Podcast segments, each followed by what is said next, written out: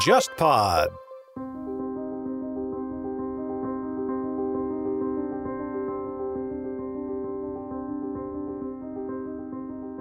写作的状态的情况下，它打动了你，其实是更深层的打动你了。带着一个记者的眼光，一个作家的眼光去旅行，是一种更高的要求。然后你会逼迫自己做原本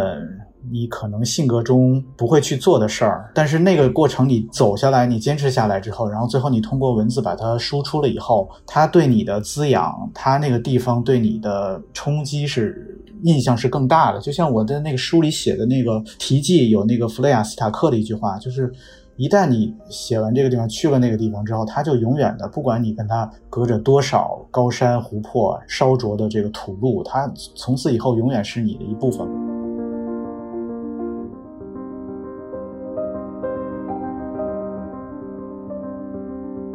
每个作家可能都在关注一个不同的遥远一个地区。何伟可能他关注中国，他写中国的故事；然后那个 John Lee Anderson 写拉美的故事，那个 Luke Morgenson 写阿富汗。重要的其实就是对这些遥远的事物的关心，因为它最终都会影响到你。中国读者的对世界理解是变得越来越深，也会觉得这些不同地方的事儿是跟自己有关的。我觉得这个是特别好的一个变化，这样的读者会越来越多。年轻的作家其实应该多出去写。因为老作家，不管是外语能力，还是受这个家世所累，或者是身体健康等各方面原因吧，都很难了。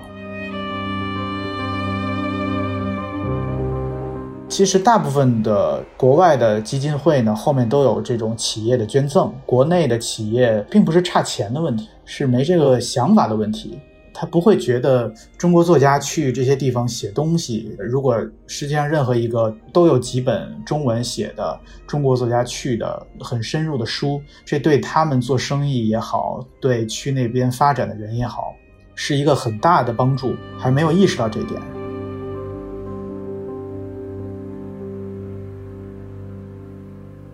欢迎收听本期的不合时宜，我是主播王庆。那今天跟我一起主持这期节目的还有我们人在北京的主播若涵。大家好，我是若涵。今天还有一位非常特别的来宾是作家刘子超。呃，大家好，我是刘子超。子超是国内非常有名的这个呃作家、非虚构写作者，然后他最近也非常的忙，这个刚出了一本呃新书，叫做《这个失落的卫星》，然后讲述了他很多次这个深入中亚大陆的一个旅程。然后我相信关注播客的听众，应该之前也在另外几个这个播客的有台听过他去上的节目。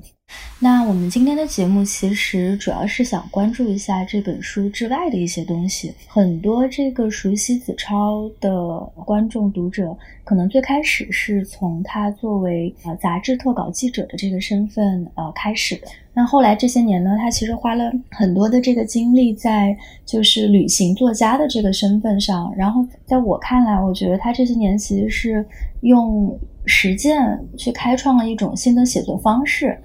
然后也为这个中文世界的旅行写作做了非常多的很有先锋性的一些尝试。那么，如果我们把这个话题放大一点，也就是在今天这样一个一方面是中国迅速的崛起，那全球现在啊也在各种加速主义的一个背景当中，像子超这样一个想要去。描述世界的中文写作者，他会有一些什么样的体验？然后我自己对这个话题非常好奇的一点，也是因为子超其实算是我的这个直系的师兄，所以今天也非常开心有这个机会来啊做这样的一个聊天。那么我想我们就是请子超，不然先介绍一下自己是怎么样从一个记者，然后走上这个旅行作家的道路的？可能先给我们的听众一些简单的背景。我是一直挺想当作家，这个大概从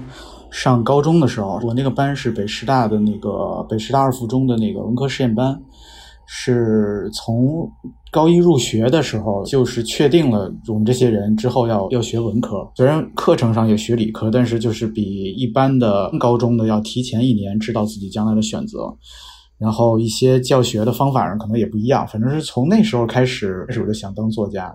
然后可能之后这些年一直都是在寻找自己当作家的一个入口，一个入场券吧。我觉得我自己的经历还是之前上学的经历还是比较单纯，也没有经历过太多的这种磨难，或者是残酷青春，或者是什么原生家庭的不幸，或者这这等等这些我都都没没太经历过。那我到了二十多岁，我决定当作家的时候，我就想写什么呢？我能我有什么东西是我能写，然后就是它重要，然后我能写，而且别人可能还。不太会关注到，不太会去写，那最终可能就阴差阳错的走到了这个把旅行作为一种写作的这个题材的这么一个方向上。嗯，你之前也提到说，你最近因为现在疫情嘛，所以这个呃出国不是很方便。那最近在国内其实做了一些旅行，呃，不知道方不方便分享一下，就是你这你最近这大半年在国内旅行的。啊，一点这个经验，嗯，是我大概是从二零二二零年开始算的话，我一月份，其实，在那个疫情之前，我是开车从北京跟家家人一块儿吧，去峨眉山上住，一直从一月份住到了三月份。本来其实是二月过完春节就打算回北京，但是因为后来发生疫情也走不了，就一直在山上，一直待到三月份。然后回来以后，就是在北京待了大概。三四个月，然后就最近又开始在国内的一些地方去重新开始旅行，去了呃青海，上周去了那个呼伦贝尔。整体感觉，我觉得现在中国这些年基础设施的这种基建的变化是特别大。我记得我其实十年前做记者的时候，中国的国内的省份大部分也都去过了。今年又重新开始在国内旅行，会发现路都修得特别好。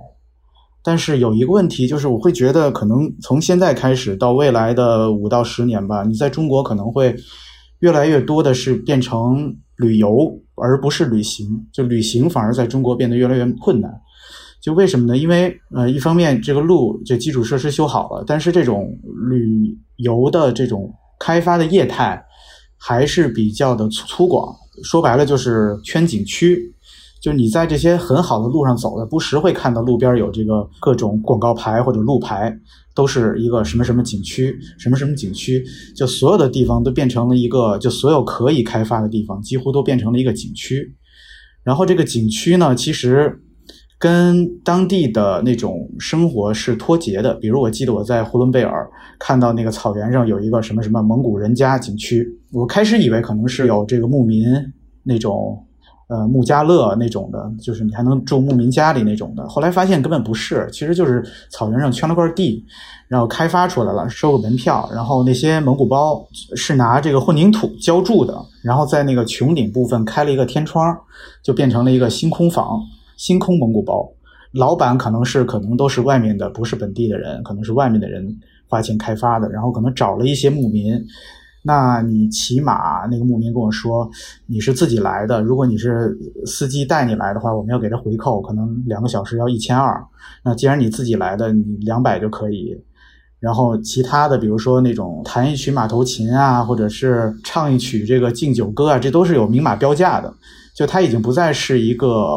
正常的你去到牧民家里那种感觉了，它是完全是一个景区了。最让我觉得觉得有点有意思的吧，比如说那个鄂鄂伦春族，他们原来是在大兴安岭的这个森林里狩猎的这么一个民族，可能就是前几年政府把他们集体的迁到了一个根河县旁边的一个一块地方，然后给他们盖了一个这个新村，就让他们从森林里出来了。然后我就去这个鄂伦春族的这个这个定居点，然后发现你进这个村要花一百块钱的门票钱，这个就非常的。奇怪吧？因为你去，比如说你在国外去中国城，你去很多中国城，你去小乌兹别克，你去小印度，那都不会出现说你去人家这个聚集区还要花门票这种事儿。然后就这个中国现在目前这种开发的这种感觉，就是要把所有的这些都变成一个景区。在中国你就只能旅游而不能旅行，因为旅行是要探索、需要发现的，但是它。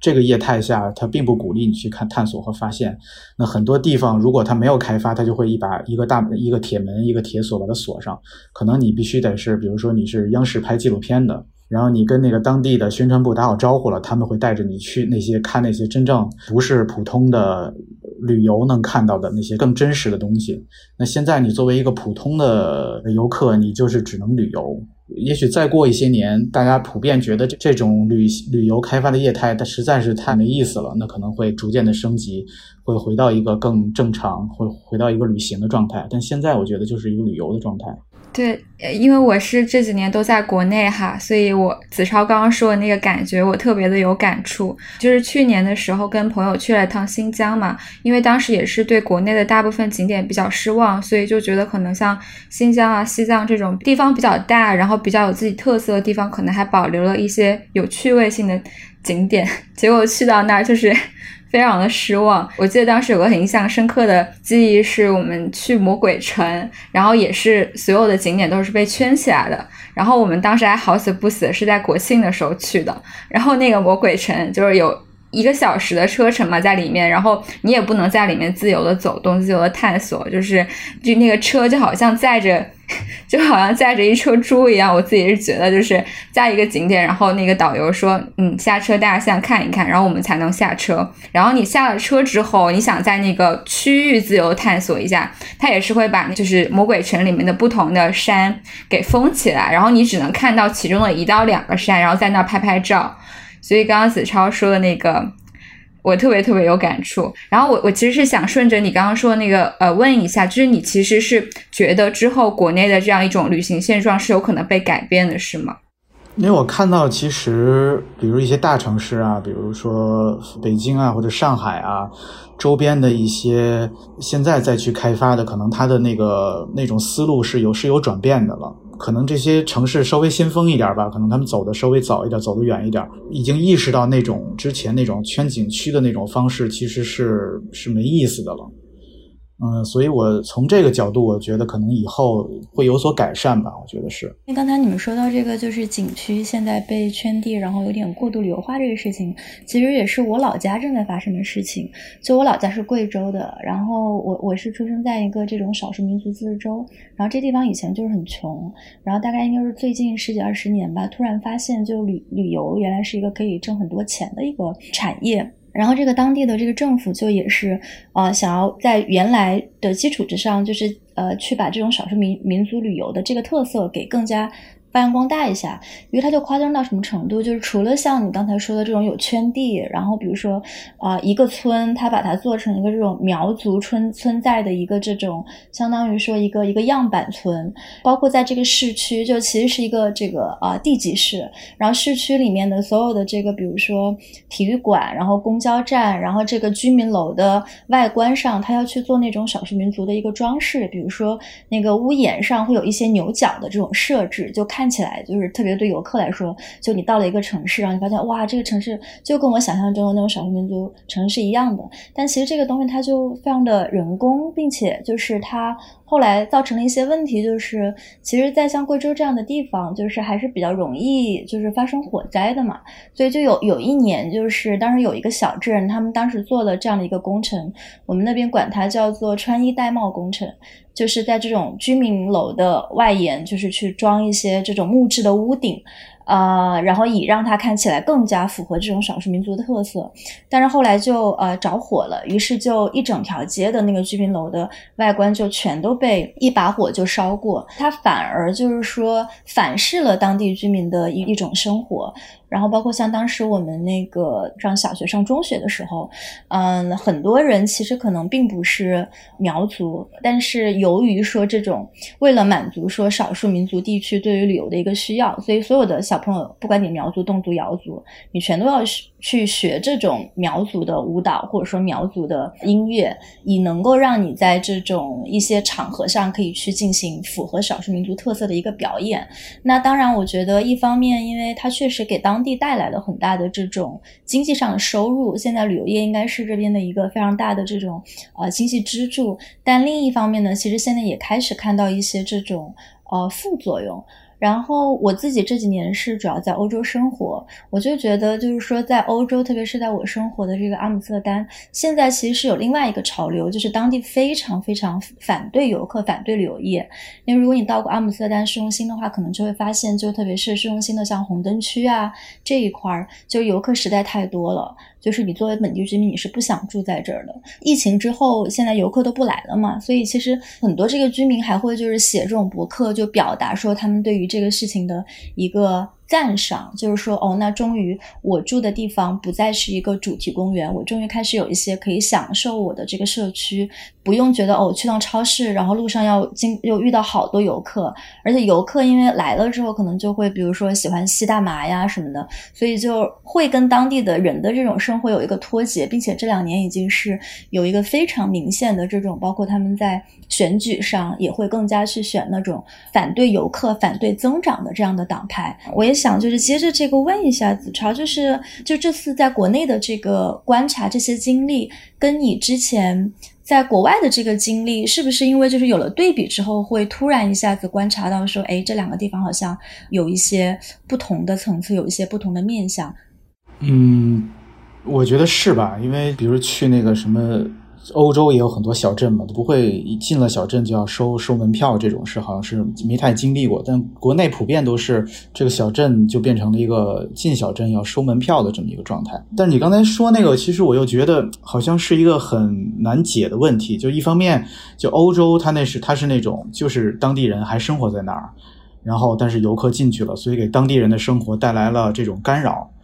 但中国这种景区开发式的呢，有一个好处呢，就是说当地人每天他是不住在景区里的，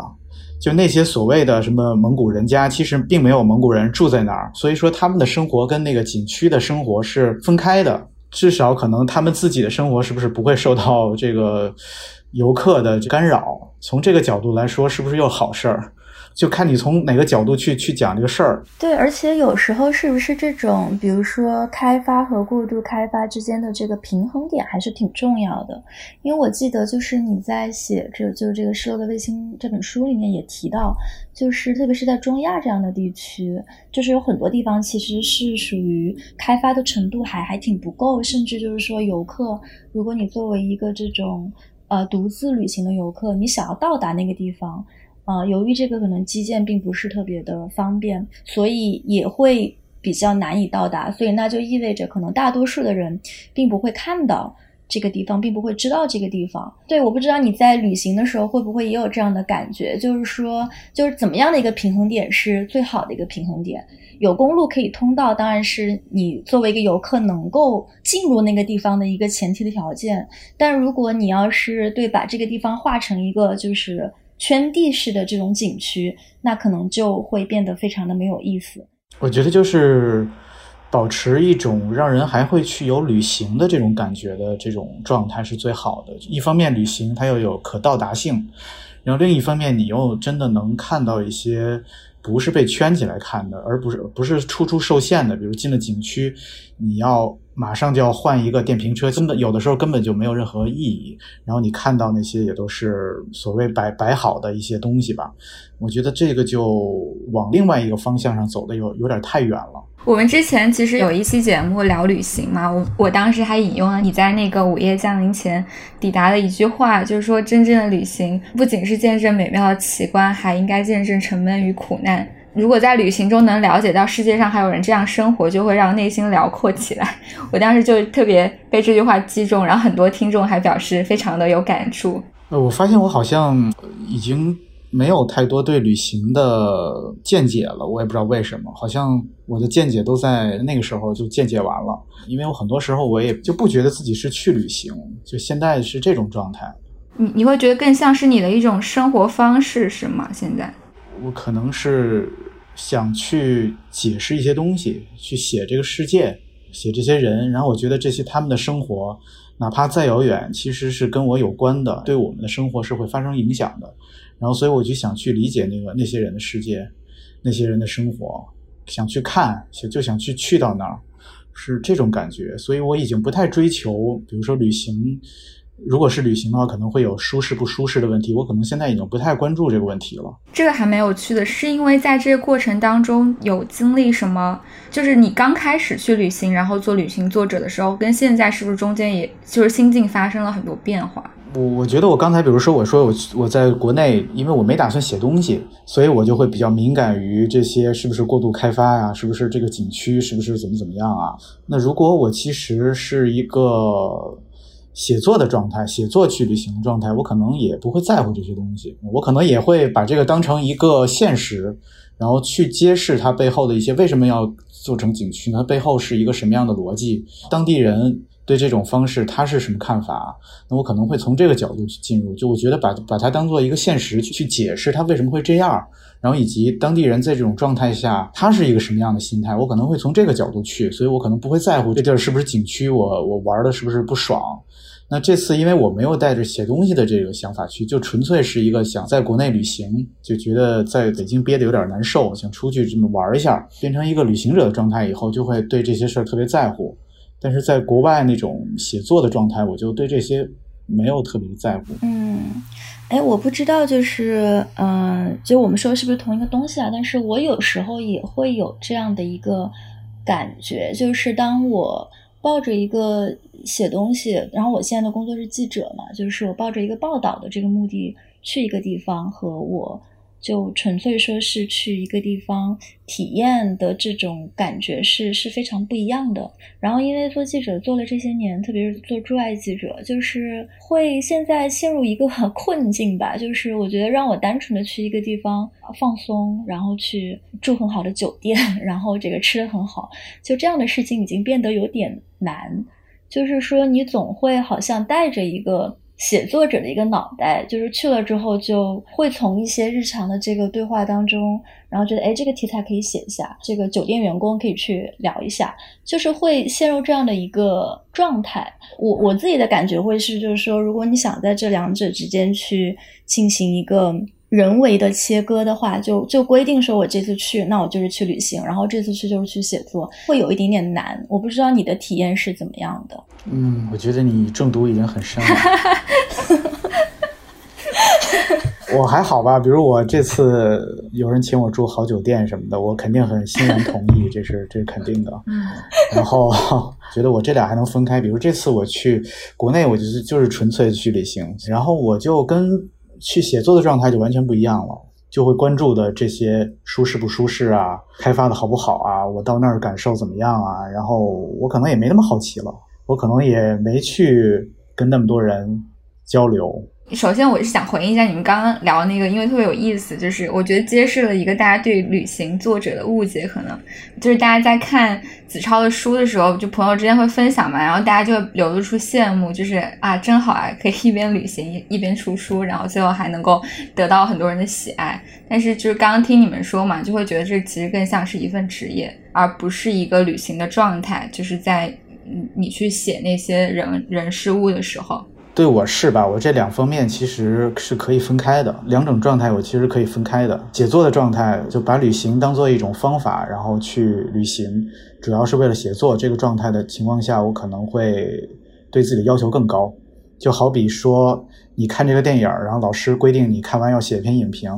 然后你这时候再去看，那种心态，你那种你时刻要捕捉这些台词儿、这个剧情，这感觉就不一样。那有没有什么地方是你就是作为旅行作者去过之后，你还想作为旅游者再去一次的？我觉得我写的很多地方，其实我都是有想再作为旅行者再去，再做纯粹那种，嗯嗯，更放松的心态再去一次的。中亚呀，还有什么欧洲的很多地方，我是我是有这种心情再去的。写作的状态的情况下，它打动了你，其实是更深层的打动你吧。我觉得那种是要求更高的旅行了，带着一个记者的眼光，一个作家的眼光去旅行，是一种更高的要求。然后你会逼迫自己做原本。你可能性格中不会去做的事儿，但是那个过程你走下来，你坚持下来之后，然后最后你通过文字把它输出了以后，它对你的滋养，它那个地方对你的冲击是印象是更大的。就像我的那个书里写的那个题记，有那个弗雷亚斯塔克的一句话，就是一旦你写完这个地方去了那个地方之后，他就永远的，不管你跟他隔着多少高山湖泊，什么探考这个烧灼的这个土路，它从此以后永远是你的一部分，也是旅行，是要求更高的旅行。但是我现在还能把这种更高的要求跟放松自己没有要求这种旅行，我我还能分开。嗯，就是我会好奇说，你你在决定说，那我作为作家去设计一趟旅行的时候，我会需要在行前做到哪一些功课？你一般是会有哪一些流程？就是在一趟严肃的旅行之前，呃，这种所谓积累吧，我觉得主要是靠平时的积累，而不是到了行前以后你在突击性的积累。因为实际上你去一个地方，比如你要写这个地方，你去这个地方，最难的其实是把它放在什么样的一个理解的一个框架里头。那这个其实是日常不断的积累的这么一个结果。那具体到我，我是应该是零八年我就开始看《纽约客》杂志，那时候还没有什么 iPad 这些东西，我就是订阅这个纸刊，一直到现在我都保持这个习惯，就是看《纽约客》。然后我记得那本杂志，我觉得反映了美国精英知识分子最好的一部分的那些东西吧，就是它非常的开阔，每个作家可能都在关注一个不同的遥远的一个一个地区，比如说那个何伟，可能他关注中国。他写中国的故事，然后那个 John Lee Anderson 写拉美的故事，然后那个 Luke Morgerson 写阿富汗，Lawrence Wright 写中东，还有写那个约书华亚法写这个俄罗斯，就每个人他这么遥远的世世界，这么遥远的事物，他都去关心。我觉得这个对我就是从那个时候开始，那时候二十二十出头吧，就一直到现在这个影响都有。我就我也会觉得重要的其实就是对这些遥远的事物的关心，因为它最终都会影响到你，其实它跟你都是有连结的。就是这些东西，其实我会日常的这么长期的看，相当于有一个文件柜吧，有不同的抽屉。当然，这个文件柜是是一个隐喻上的文件柜，就是我把不同的地区的一些关于这个地区的我看到的东西，我会放到不同的文件柜里。很多地方可能我还没去，但我关注这个地方已经很长时间了。等我要去的时候，我就已经对这些这个地区的很长一段时间的发展已经跟踪了很长一段时间了。有一定的把握去知道把它放到哪个框架里。那其实中亚这本书的时候，我我写到我我一一年第一次去，去完之后我写不来，就是因为之前关注这个地区特别少。所以之前确实就完全对这个地区是空白的，所以我就不知道怎么写，也不是说当时的经验不丰富，或者是冲击不强烈，只是觉得不知道该把它放到什么样的一个框架里。又过了几年，我在一七年再去的时候，我突然觉得回来以后，觉得能知道该把这个地方放到什么一个框架去理解了。这个时候，我觉得写书就成熟了。嗯。所以对你来说，从你决定要去一个地方，到你最后决定说它是不是能够写成一篇文章、写成一本书，框架这个东西是非常关键、是非常重要的。你有一些什么样的框架？比如说，呃，框架或者说线索以及。呃，去哪儿，去哪些地方的灵感，其实因为现在有了这个 iPad，然后那些所有的那些杂志都有了电子的版本。其实我现在看的东西就更多，可能每个月有大概四五十本吧，不同的这种杂志我都会看，然后各种各样的东西，不同类型的，除了像这个什么《纽约客》《经济学人》啊这种的，还有旅行类的，然后地理类的，然后音乐类的，美食类的，科技类的，我大概每月。有四五十本订的各种各样的杂志，然后其实就是从这里找不同的线索，还有灵感。但是之后我可能对这个地儿有兴趣，我我从这些杂志里获得了线索，然后我可能再去找书看，这样就会有助于你去形成一些新的思考的框架。嗯，那再比如说你决定说我已经阅读了有一定的这个积累，然后我现在决定好，那我就要去一趟这个，假如说乌兹别克斯坦。那你会怎么样决定说，我最后我要去这些地方，然后我要放弃另外一些地方？你会怎么样来做这个决定？然后你会在行前，比如说把这些决定做得有有多满？当我决定去一个地方的时候，除了那些比如有邀请的，那可能我毫无准备，我也接受，我也愿意去自己去自己花钱去的那些地方，其实很多时候是我心里要有一种感觉的时候，就是我感觉这个这个积累够了。我才会安排这次旅行。比如说，我现在一直从来没去过伊朗，不知道怎么进入这个地方，我们就心里没有足够的把握，还觉得没有足够的东西让我觉得这个框架成型了。所以我就一直根本就没安排去伊朗。其实伊朗这些年都很好去，我觉得可能是这次吧，这次这个苏莱曼尼遇刺之后，然后我又突然就是看了更多的东西以后，突然对这个地区有了一定的想法。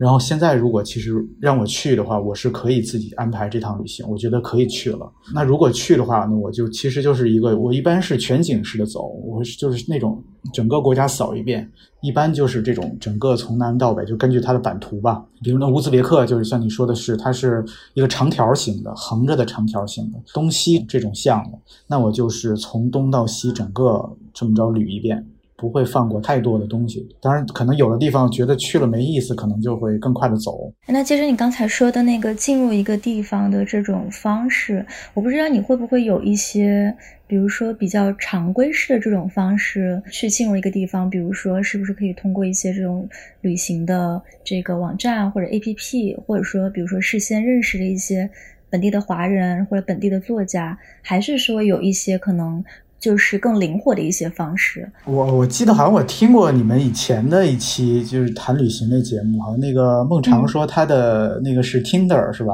他的利器是他的利器是 Tinder，对，是的。嗯，所以你们是想问我也用不用 Tinder 是吧？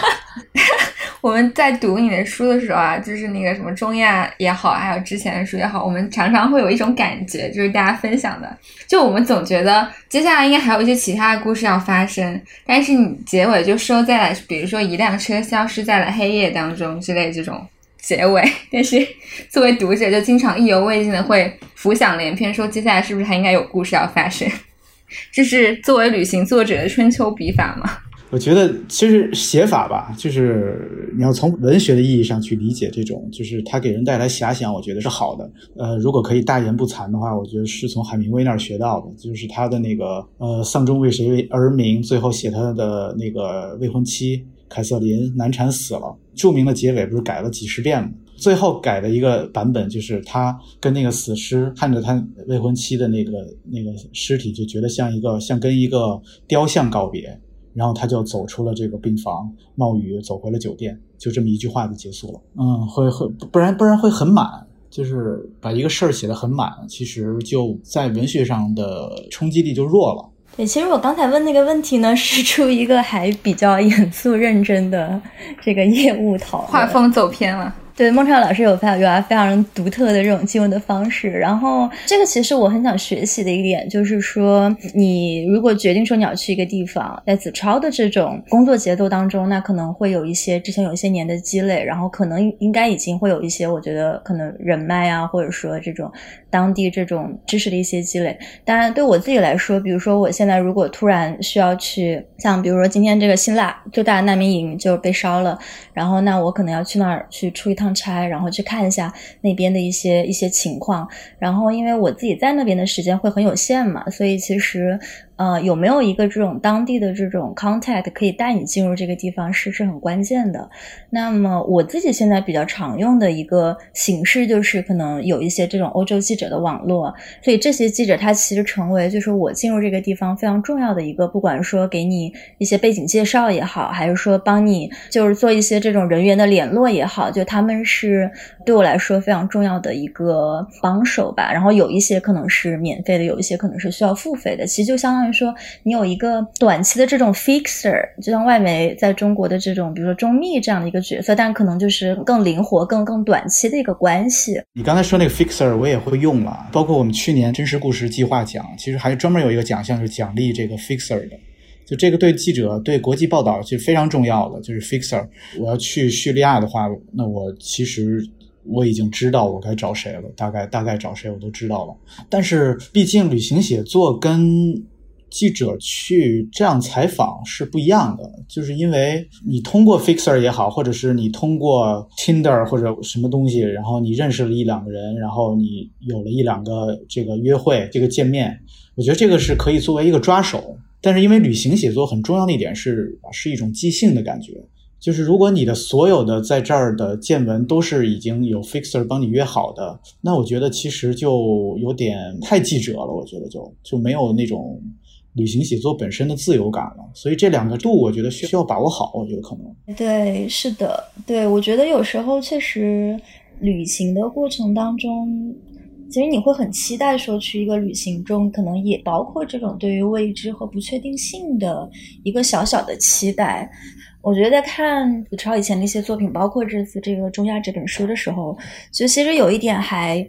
挺羡慕的，就是说真的能感觉到说是有这种迅速跟路人打成一片的能力。但是好奇心是一方面，我觉得能力是另外一方面。因为你遇到这个路人，然后什么样的路人你会决定说，哎，那我可能不是只跟他 say hi，而是说有一个更深入的一个聊天方式，然后让他愿意把他的故事分享给我。所以我也想知道你对于这方面有没有一些心得？就是可能即兴的成分，就是指指这个吧，就旅行中的即兴的成分。我其实我并不觉得我是特别。会跟人打交的人，我觉得我还是挺笨拙的，就在这方面。但是要说心得，我觉得就是你先通过一些简单的问题来判断这个人是不是有更多可以交谈的。那如果你判断是有的话，那你就继续追下去，哪怕这次因为什么原因他没法跟你聊更长时间，那你可以留给他的联系方式，然后你再跟他约其他时间。有些是这种这种就是偶然的相遇，那有些也是通过各种介绍啊或者什么样找到这么一个人，就是有的是采访的，有的是偶遇的，把各种的可能性都尽量的尝试吧。你跟任何一个人的接触，最后都不会白费，就哪怕他没有写进书里，其实他帮助你认识了这个地方，也帮助你知道在问别人的时候能问什么问题或者回避什么问题，它都是有帮助的。嗯，我有个问题就是，你会不会觉得？人在这个旅行的状态中，会更加倾向于给你遇到的陌生人去贴标签，就是打引号贴标签啊。比如说你刚刚提到通过几个简单的问题来进行判断，但可能有些人他比如说不善言谈，或者是说在一开始跟陌生人对谈中，我有很多的戒心，那他可能本身是一个很值得书写的对象，或者是一个很立体的人，就跟。可能我们第一印象是不太一样的。你有遇到过这样的例子吗？就是可能你一开始的预设和之后一些机缘巧合的相处，发现这个人完全不一样的。是有吧？对一个人的了解可能是越来越来越深的，但是有的时候也没办法。写作或者是这种旅行写作，永远其实是一个找尽力的一个过程，是达到自己能达到最最佳的过程，但它未必是一个客观意义上的最佳。就是我遇到的这些人，我写了这些人，我是已经尽了最大的努力，我觉得他们是最精彩的，或者最能代表这个城市、这个国家的发展的，或者是一个侧面的这些人。但是如果你从更宏观的角度讲，肯定还有比他们故事更好的人，也没办法，因为你有有的人你也碰不到，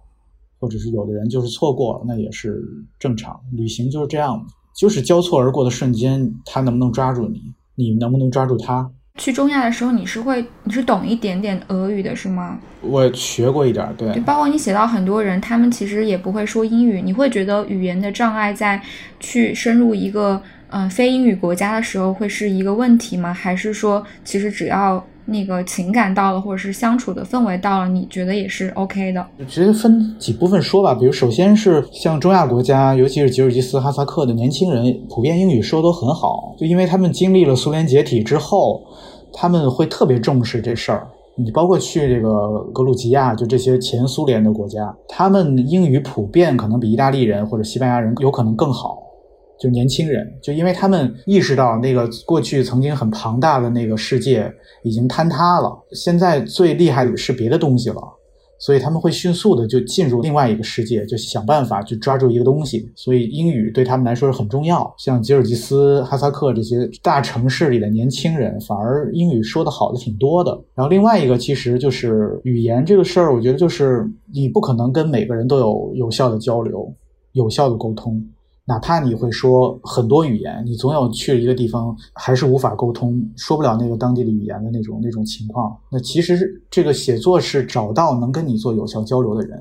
而不是期待你跟遇到的每一个人都能做有效交流。哎，我也我也很好奇，像你你在旅行过程中遇到的这些呃采访对象，你在旅行回来之后还会跟他们保持联系吗？呃，有的，中亚的很多人都有。各种形式吧，都保保持联系，包括有一个塔吉克那个小孩儿，幸运，他现在在北京，我还跟他吃过饭。然后别的一些人通过网络呀什么的，也都也都还有联系。可能再过几十年，也许我还能还会再写一本关于中亚的书，比如再过三十年，然后我会去验证我这本书里看到的一些得到的一些结论是不是是不是三十年后是不是成真，或者是是不是被证伪。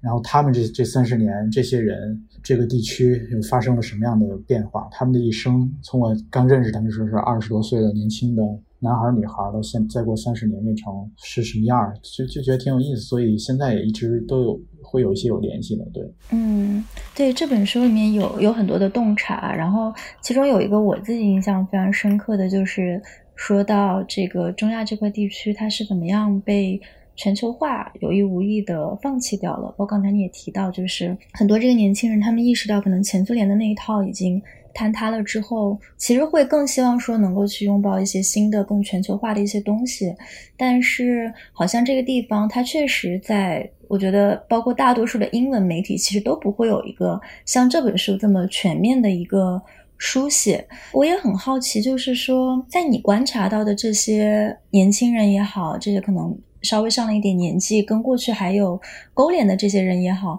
他们比如说对于中亚这个地区的未来，他们有一些期待，或者说。这种愿景嘛，就他们的生活里，他们每天日常在期盼的是一些什么样的东西？可能没有那么明显吧，没有那么明显去想什么愿景，因为他其实想想怎么样，其实很难是他们自己决定的。如果他生活在这个体系里，其实他就是在尽量的怎么说呢？寻找能活得更好的机会，就是这样。嗯，那你会不会觉得？我不知道，就是你在这个去看的这个过程中，有没有发现，比如说中国在那边的一些？痕迹，我记得你提到好像是有有一有一个大道是叫什么邓小平大道还是？对，邓小平大道。嗯，对，类似这样的一些痕迹，你觉得中国在中亚这块他们是是有一些互动，有一些痕迹在的吗？还是说其实就跟别的国家没什么特别大的差别？我觉得中国在很多地方的存在是，包括中国人是一种隐形的存在，这是我去了很多地方以后的一个感受。其实很多地方中国人并不少。但是你日常的时候看不见，然后中国在中亚修了很多的工程，然后包括矿啊、什么公路啊，但是日常的旅行中你是很少能看到这些东西的。当然，你可能走到中国修的路上，这是可能的，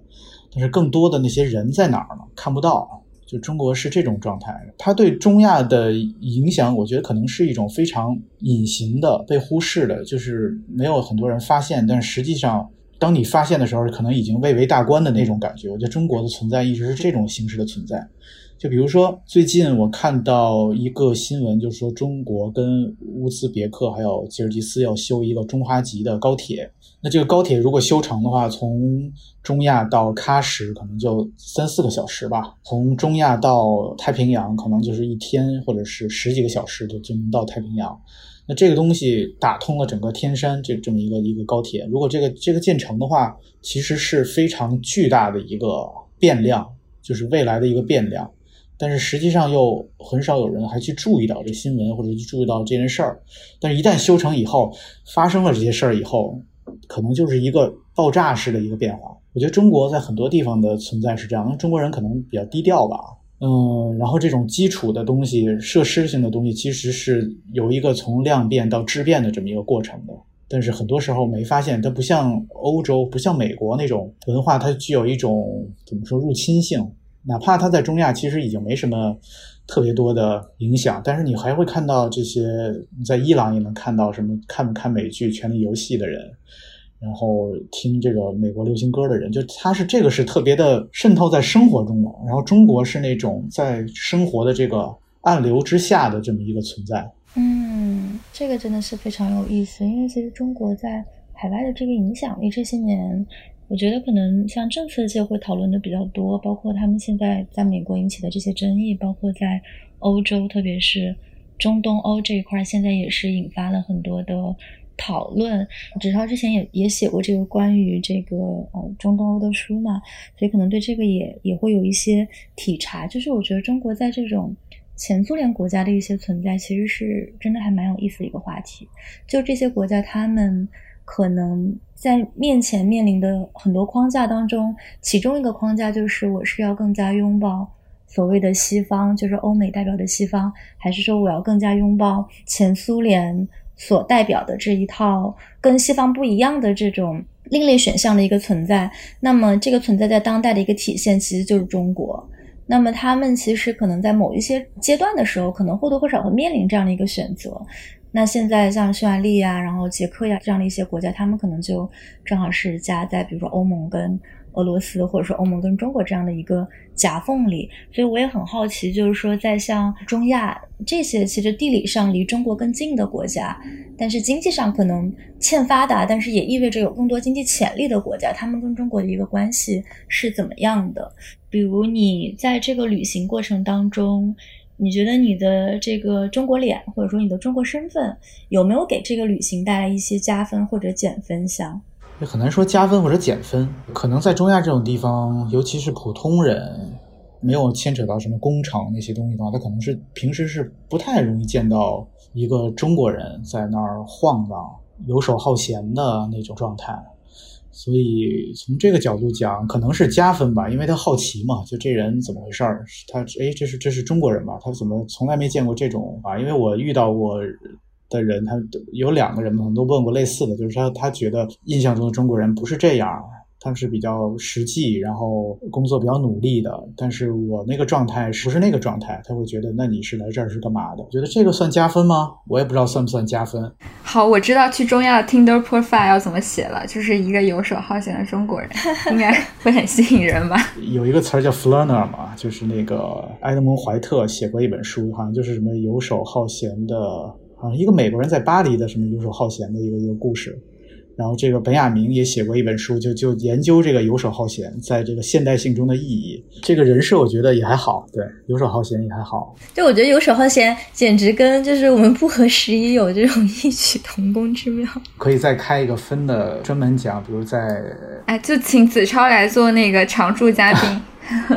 这样这样的人设挺好的。哎，但是我我也好奇啊，像你会不会觉得你在旅行的过程当中，其实是一种更容易打开的状态，比起比如说你在北京的这个日常生活，就可能你本来是一个我不知道啊，就可能比较内向，然后也不愿意花太多力气去去 social 的一个人，但旅行的过程当中会进入一种可能跟自己平时状态不那么一样的一个。人设也好，或者说另一重性格也好，我觉得会吧。因为旅行的一个美妙之处就是，其实你的身份是可以换、可以置换的。你平时不是这种人，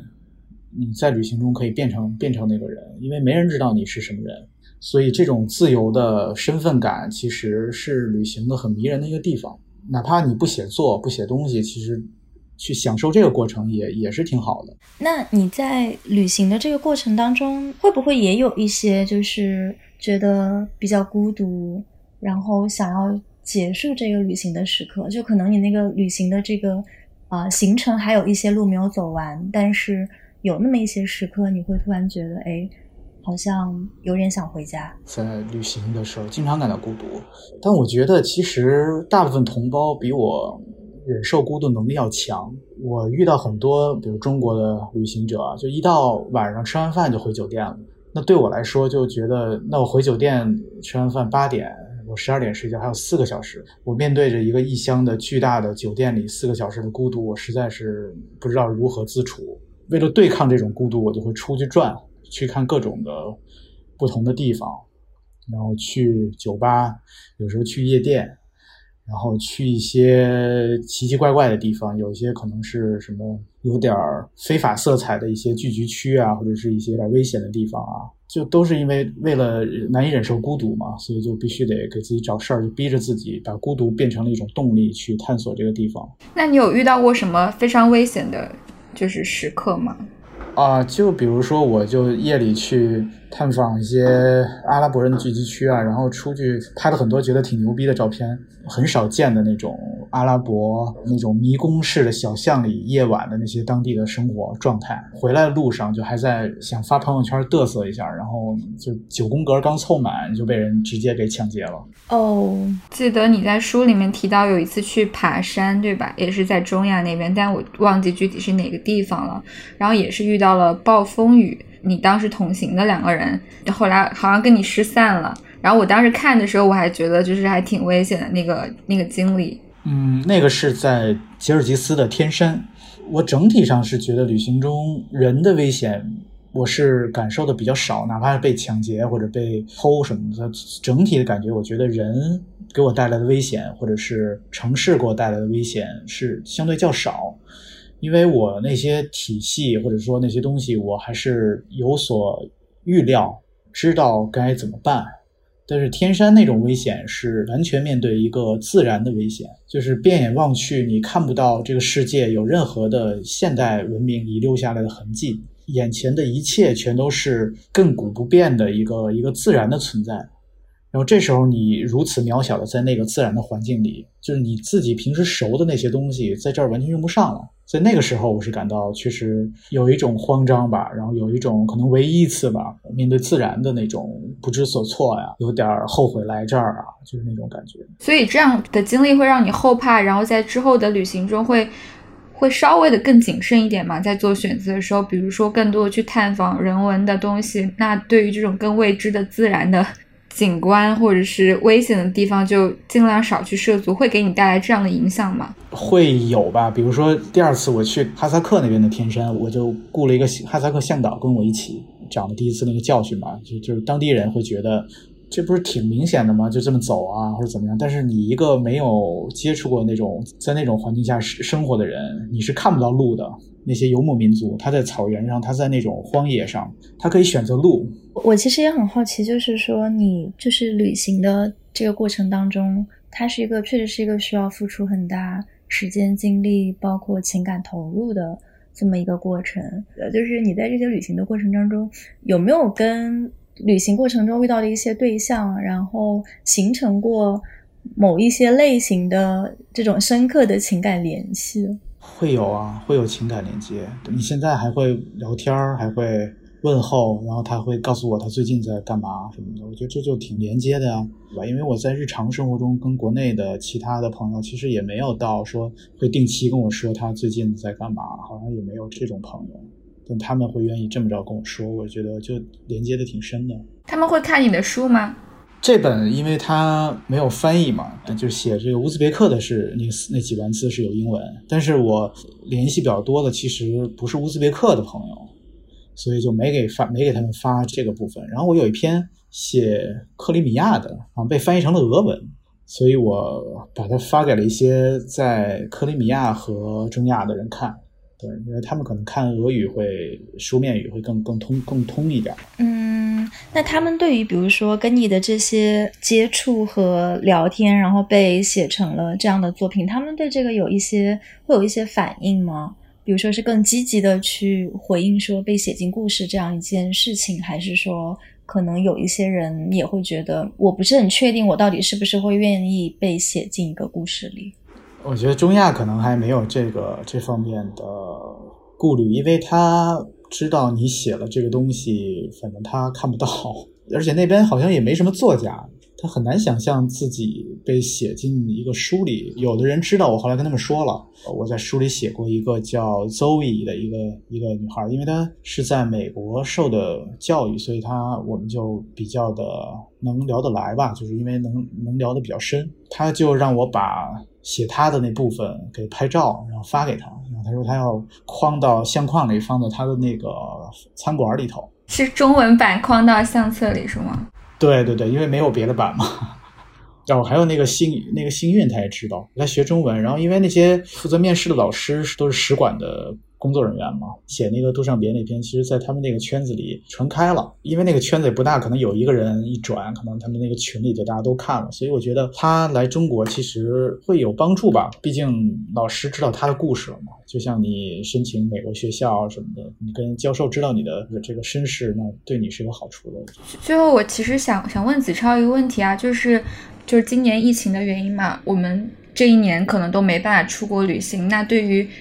就是你这样一个身份的旅行作者来说，我不知道你对于未来世界有没有什么样的预期，包括这会不会影响你之后的写作计划？其实有很多计划，然后可能有六七个不同的计划吧，都是这种根据现实的情况去调整，看是先先做哪个计划，再做哪个计划。我整体觉得还是。比较乐观的吧。我觉得就是整个的趋势，就是往前发展的时候，就像潮水一样，之前的几十年是一直往前在流，到有的时候会有一个短暂的这么一个回调，然后之后再往前流。现在我们可能经历这个回调的过程，但是整体上这个趋势，我觉得还是还是在的，并没有特别的担心吧。你之前其实有提到过你想写小说，对吗？就刚刚庆也跟我说，你在之前去嗯，好像欧洲领奖的时候有构思一个就是乌托邦的小说，然后也是关于世界可能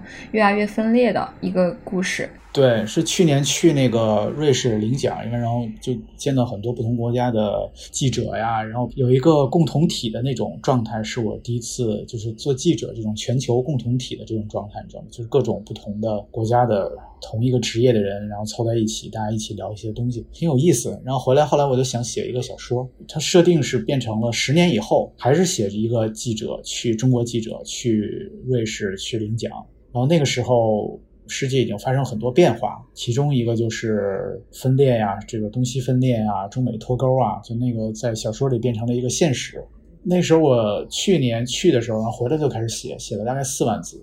到了二零二零年，我带到山上，带到峨眉山上继续写。结果很快就发生了疫情，就发现这个疫情之后这半年的很多的事儿吧，好像把我写小说里头那个设定在十年之后的发生的一些事儿全部实现了。比如说《纽约时报》从中国彻底的离开，类似这种，就很多外媒的记者被彻底的这个弄到其他地儿了。然后我在那个小说里写的是，写的遇到一个《纽约时报》的记者，他说他们为了能近距离的观察中国，所以把这个亚太的总部放在了这个东京。那现在后来四月份嘛，那个不是从香港被赶出去以后，他们现在在首尔吧？好像反正也差不多。当时是觉得一个乌托邦的一个一个故事，现在就变成了一个历史。嗯，我这边还有一个方法论上的问题，比如说你每次这个旅行结束之后回到家里，然后你进入这种写写作状态之后，它应该跟这种在旅行当中每天都有新的这种 input 的每天见新的人的状态是很不一样的。你会不会也需要一些适应？就是在你进入这个写写作状态之后，你大概是一种怎样的这种写作节奏？是会每天固定时间写吗？还是说更是那种激情写作式的写作方法？我是需要一个温度，就是我觉得我是一个亚寒带体质的人。后来想，我为什么老去旅行？就是因为我想避开这些非常热的在国内的时候，我需要一个二十度以下的一个温度，这心才能静下来。那如果是回来以后，比如说像写《中亚》这本书，很多时候差不多就是初秋去去的那边，然后到了秋天、冬天再在家写。那一般来说，就是用从就旅行回来以后，用三天左右调整一下这个状态，然后就可以进入写作状态。那进入写作状态之后，差不多就每天从十点写到下午四点，每天写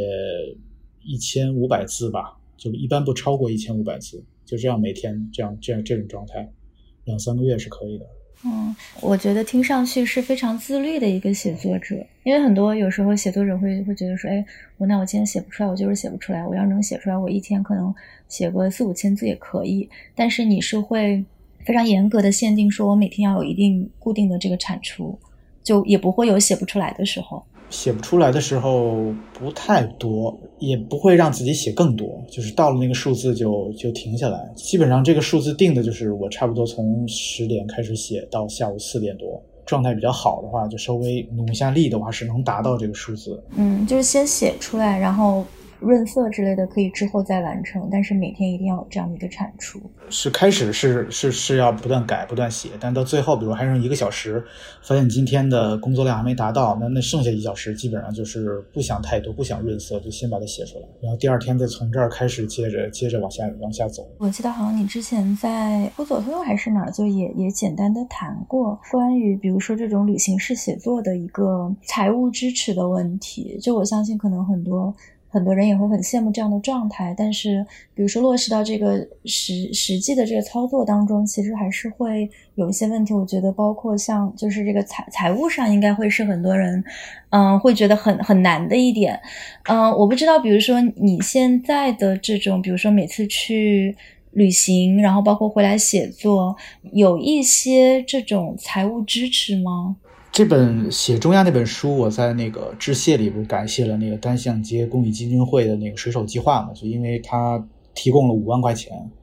嗯，但我自己可能整本书的花费，我估计在可能十三万到十五万之间吧。国内这种支持是很少，国外有很多这种支持你出去然后写东西的。但是有一个问题就是，他都要用英语写。哦。对我也不是说我不能用英语写，但是我就觉得哎有点奇怪，而且他那个观众是不一样的，这点很重要。就是你要写那个给英国国外那种那种计划写这种 proposal，其实你要考虑到的是他那个观众的态度和和喜好，那可能跟我最后想写书的那个东西就不一样，或者是很不一样。那在比如说你你现在了解的这些情况来看，你觉得国内这方面的情况未来会会变好吗？我不知道，因为国内很多事儿是这样，就是嗯，单向街是很很特殊了，他们比较有情怀嘛，然后就是融到了一些钱吧，所以他愿意做这些事儿。其实大部分的国外的基金会呢，后面都有这种企业的捐赠。那你说国内的企业？有这些钱的，愿意拿出点钱做事儿的，其实并不是差钱的问题，我觉得是没这个想法的问题。他不会觉得中国作家去这些地方写东西对他做生意有什么帮助，他不会觉得如果世界上任何一个都有几本中文写的中国作家去的很深入的书，这对他们做生意也好，对去那边发展的人也好，是一个很大的帮助。还没有意识到这一点，但以后会不会意识到？我其实不了解。嗯，我还有最后一个问题想再请教一下子超，其实也是一个我们今天的聊天当中不断提到的一个问题。我觉得在这样的一个时代里，你会觉得作为一个中文的写作者，作为一个中国作家，这是一个机会很多的时代吗？我觉得是机会很多的时代，因为你写的任何的东西都没人写过，在中文世界里都没人写过。那这个是很大的机会啊！就比如我刚才说那六七个想写的东西，像那个计划，可能都没有什么中文。我这种方式的书，可能有那种学术类的书，可能是肯定是有，但是这种用脚步去丈量的这种方式，然后再写的方式，然后就很少。是觉得很多机会。嗯，你觉得就是中文的读者，他们现在对外部世界的这个兴趣，是不是也跟以前有点不一样了？可能以前的时候，我们会觉得像希腊难民这种，可能跟中文读者并没有特别多的关系。但现在开始有一些人，他们会对这样的对这样的事情会好奇。对，我觉得是这两年吧，从可能四五年前开始，那种世界史的这种大规模的译介这种这个过程开始，中国读者的一部分读者的这种对世界理解是变得越来越深，然后也会觉得。这些不同地方的事儿是跟自己有关的，我觉得这个是特别好的一个变化。我会觉得这样的读者会越来越多，最终会我们也会有这种类似纽约客的这种形式的这种这种东西出来。我觉得这个我们也会的。年轻的作家其实应该多出去写，因为老作家不管是外语能力，还是受这个家世所累，或者是身体。健康等各方面原因吧，都很难了。嗯，我觉得还是对挺受鼓舞的，听到你这么说，说明大家身体都很好。非常感谢这个子超来做客我们的播客。